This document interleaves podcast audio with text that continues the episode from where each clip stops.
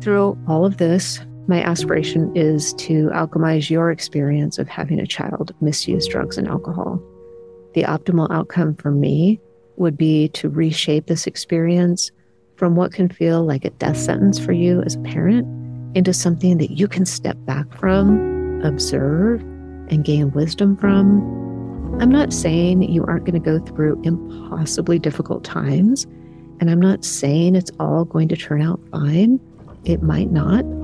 What I do want, though, is for you to have a life as you go through this season so you can look back and be proud of the way you showed up. Welcome. You're listening to Hopestream. If you're parenting a teen or young adult child who's experimenting with drugs and alcohol or who's in active addiction in a treatment program or early recovery, you have landed in the right place. I am Brenda Zane, your host and a mom who's been there a couple times. So just take a minute, exhale, know you're in good company, and know that this is your place to soak up some support, understanding, and get some really great information. You can learn more about me and the work I do to serve parents like you at brendazane.com. Today, I'm going to share from my heart some things I've been thinking about, which haven't really seemed to fit into any other episode. I've been doing this podcast now for three years, every single week, and now heading into year four. And during that time, a few themes keep repeating in my mind that I think are important to talk about. One of those is that I have only been doing this work specifically for three years. It's a blip of experience compared to the people in this field who are working with your kids or available to work with them who have been doing this work for decades. I think that's important to mention because one of the key learnings I've had is the level of sophistication and professionalism from the therapists, program owners, educational consultants, and even the staff within the programs is significant. I want to give credit to these people because they have dedicated their careers to helping young people change the trajectory of their lives. And it's not glamorous work. They're in the weeds with kids who are in a really difficult and often ugly season of life at a very young age with brains that are not fully developed. And that is hard work. They are in the foxhole with teens and young adults who have messy stuff that they're trying to figure out. So, my point is yes, I have learned a ton and I share information and stories here, but my experience is often one tenth of those in the field who are coming alongside your kids with decades of education, professional experience, and often lived experience.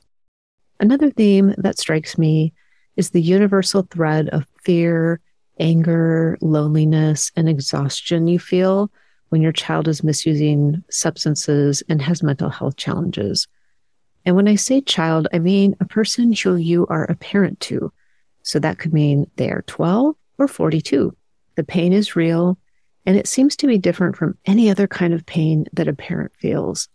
It's something you can't describe, but when you meet another parent who's going through it or gone through it, it's like an invisible apperception. It creates this bond between you that says, I know what your heart has endured. I know the feeling of being awake at 2 a.m., wondering, praying, negotiating with your higher power to just let them come home tonight or just let my phone light up with a text or a call. And then there's also the knowing and connection that happens when you meet someone who has a child in recovery it's kind of like you've both climbed Mount Everest and reached the peak after all the hard weather. You both recognize the miracle of the little things that you used to take for granted. And you know the feeling that weight that starts to lift off your shoulders and your brain as your child starts to make better decisions and as they navigate life in the raw without the buffer of substances. When you meet another parent who has a child who's come out of hell you can appreciate each other in a way most people won't ever get to appreciate someone. It's also important to recognize that young people do get out. In the work I do with parents, I see the look on your faces and I know what you're thinking. What if they don't make it out? And of course, there are people who don't, yet the majority do. It's not an enjoyable process, but it's their journey. And often when I talk with people here on the podcast, they say they wouldn't trade that experience for anything because it's made them who they are. So if your child is still in it, know you are in the dark and stormy season, but there are brighter seasons ahead. You're just not there yet. And if you are in a brighter season, please consider sharing your story with someone who needs your hope. People ask me why I do this. Why do I stay in the muck of it all? Why didn't I just take my bruises and my blessings and carry on with my life?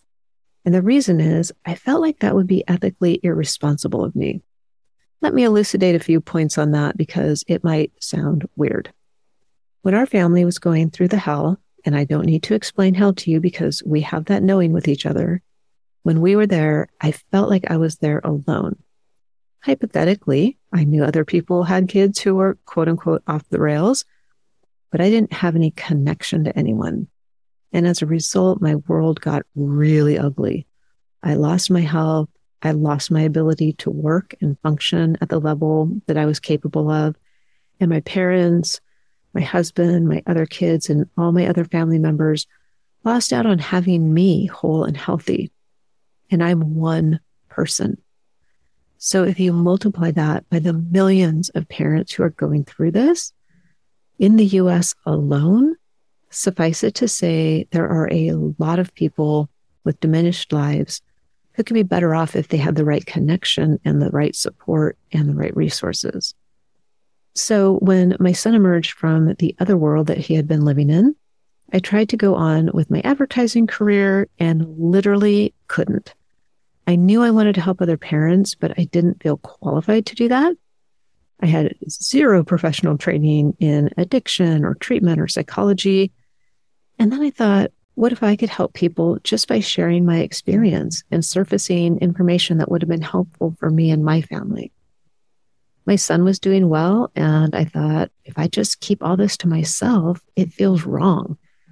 It feels like I'd be failing you as the mom who's awake crying at 2 a.m., or you as the dad who's looking at selling your family home to pay for the residential treatment. So that's the genesis of this podcast and the two communities I created to provide that sense of connection and the resources that I didn't have. I have something new and really special to tell you about. If you're listening in real time, which means it's either December of 2022 or January of 23, you can join me for a six week Kickstart coaching program where we're going to focus on a goal you have or an area of life where you are feeling stuck and will help you make progress in the first 60 days of the year. This is great for you if life feels a bit more stable and you're not living in chaos or crisis. It's perfect if your son or daughter is in treatment and you have a little bit of time to regain some of yourself, or if they're in sober living, or just plain doing well overall, and you know it's time to shift your attention away from them and back onto you. It is really common to lose ourselves when we have a child or children in crisis. So, this coaching program is a chance for you to think about a goal or a dream that you have been putting off. Some examples of things that people have worked on in this program are starting the book that you want to write, reducing your sugar intake, starting a podcast, getting your life paperwork in order, starting a consistent movement practice, decluttering your home and going back to school. There are lots of things that get put on hold. So if you're ready to start the year with focus and intention, and you know you could use some accountability and encouragement along the way, you can get the details at brendazane.com forward slash kickstart. I'll be holding an informational Q&A session via Zoom on January 5th so if you want to join that call and just learn more about the program and ask questions, you can also do that at brendazane.com forward slash kickstart. Okay, I hope to see you there. And now let's get back to the conversation. One thing I really, really am working to do is to change the narrative and the experience for parents who find themselves in this season. Because right now it is steeped in fear and negativity and there is a lot of shame involved. And I hear people talk about ending the stigma around addiction. And that is lovely. And I hope somebody can do that. But what I am chipping away at is imprinting on your brain and your heart the fact that you can get through this, that this experience is actually capable of making you a more enlightened and compassionate person, that this is exactly where you're supposed to be, as painful as it is, and that you can choose to do it alone, angry, locked in a head to head battle with your child, or you can choose a different way to go through it. I want to liberate you from being strangled by the anxiety and the fear that can come with this and do it better and smarter. That different way can be a lot more loving. And if you choose to accept the fact that you are going to have to do some hard work, learn some new skills, be really flexible while also being really vigilant in your boundaries, you can very likely speed up the time frame around getting your son or daughter help. You absolutely can change the tone in your home and the way you show up with your child. You can absolutely be healthier, both physically, emotionally, and spiritually. You can have a better relationship with your parenting partner or partners, and it's your choice. In exactly the same way your child has a choice whether or not to accept help, so do you. I say it all the time. I can only imagine if I had had the tools I have now and the ones that I teach, things would have been so different with my son and in our home. I wouldn't have been able to change him, but I could have created conditions for change that would have allowed him the option to change himself. Instead, in my ignorance, I created an angry atmosphere. I created shame for him. I created power struggles where I put up my hand and he pushed right back. I didn't have a spirit of empathy or understanding of why he was doing what he was doing. And now I know I didn't have to do that. So that sucks because I wish someone would have been available to share a different way with me. But again, it's my painful experience that birthed this work. So I'm grateful for how I arrived here. So, through all of this, my aspiration is to alchemize your experience of having a child misuse drugs and alcohol. The optimal outcome for me would be to reshape this experience from what can feel like a death sentence for you as a parent into something that you can step back from, observe, and gain wisdom from. I'm not saying you aren't going to go through impossibly difficult times and I'm not saying it's all going to turn out fine. It might not. What I do want, though, is for you to have a life as you go through this season so you can look back and be proud of the way you showed up. What does that look like? I want you to see your friends for coffee, even if your daughter is living in a car. I want you to pursue the new job, even if your son is in the wilderness of Utah and you don't know how you're going to pay for it all. I want you to move your body regularly, even if you haven't heard from your child in three days and you fear the worst. What I want is for you to say yes and yes, my child is really struggling with depression and I can take care of myself. You can hold both in your life at the same time.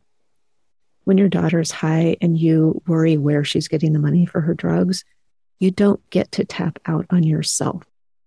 If you tap out on you, and give all your energy to her problems, everyone around you and you lose.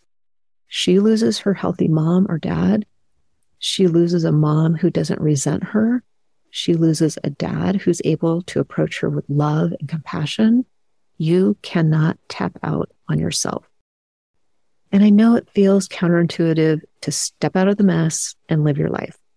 Trust me, I know how hard that is.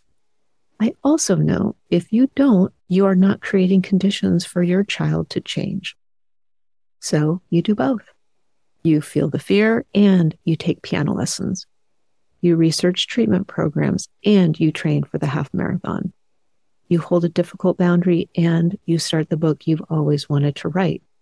You do both. The last observation I will share is the parents who can unglue themselves from their kids' problems emotionally and logistically are the more resilient parents. And what I mean by that is our kids are sticky.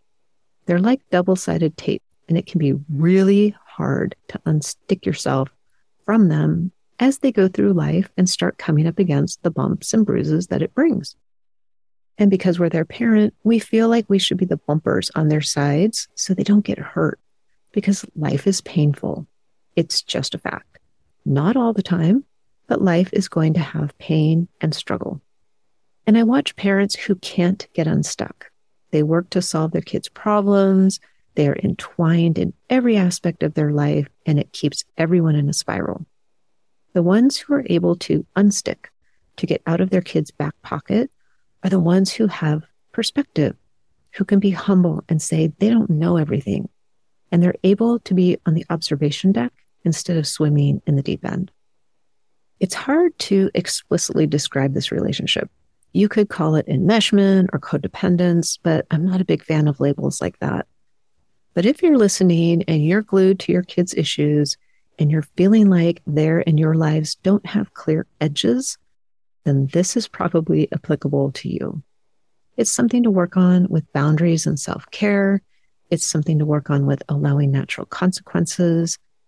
And I can say with certainty that as you grow these skills, you'll start to unstick and be more resilient. Okay, friend, that is what was on my mind today and what I wanted to share with you at the beginning of the new year it's a great time to not necessarily make a resolution, but to set an intention about how you want to show up for this season of your life in 2023. It's a great time to identify one pattern that pulls you in the wrong direction and get to work on that. It's a great time to belong somewhere where you can be real, where you can work on not tapping out on yourself, where you can learn skills and find resources and we have all of that for you in the stream and in the woods. Those are the communities where I live out my purpose, where I work to radically change how you experience this dark and stormy season.